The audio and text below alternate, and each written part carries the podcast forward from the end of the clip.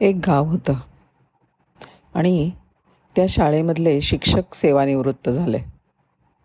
शासनानं एका नवीन शिक्षकाची नेमणूक केली.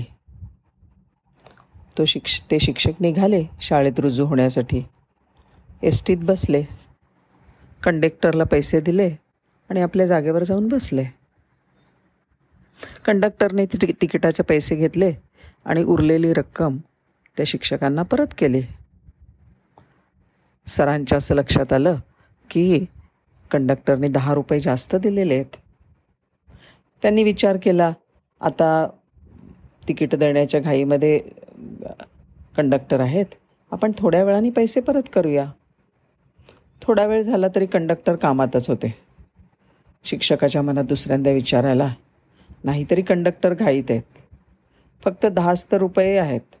परत केले काय आणि नाही काय त्यांना काय फरक पडतो? आपण समजूया आपल्याला दहा रुपयाचा लाभ झाला आणि काहीतरी त्याचा सदुपयोग करू. शिक्षकाच्या मनात असं द्वंद्व चालू होतं. तेवढ्यात त्यांच्या शाळेचं गाव आलं. एस टीमधनं उतरताना अचानक शिक्षकाचा हात खिशात गेला आणि त्यातनं दहा रुपयाची नोट बाहेर आली. त्यांनी ती कंडक्टरला परत केली आणि म्हणाले दादा तुम्ही मला घाईघाईमध्ये दहा रुपये जास्त दिलेत हो. कंडक्टर हसून म्हणले गुरुजी तुम्हीच ह्या गावातले नवीन शिक्षक आहात काय? शिक्षक म्हणले हो की. कंडक्टर म्हणले गुरुजी मी ते दहा रुपये मुद्दामूनच जास्त दिले होते. मला पाहायची खूप इच्छा होती की ज्या वर्गामध्ये राष्ट्र घडतं त्या वर्गाचा शिल्पकार कसा आहे? तो जसा बोलतो जसा शिकवतो तसाच वागतो का?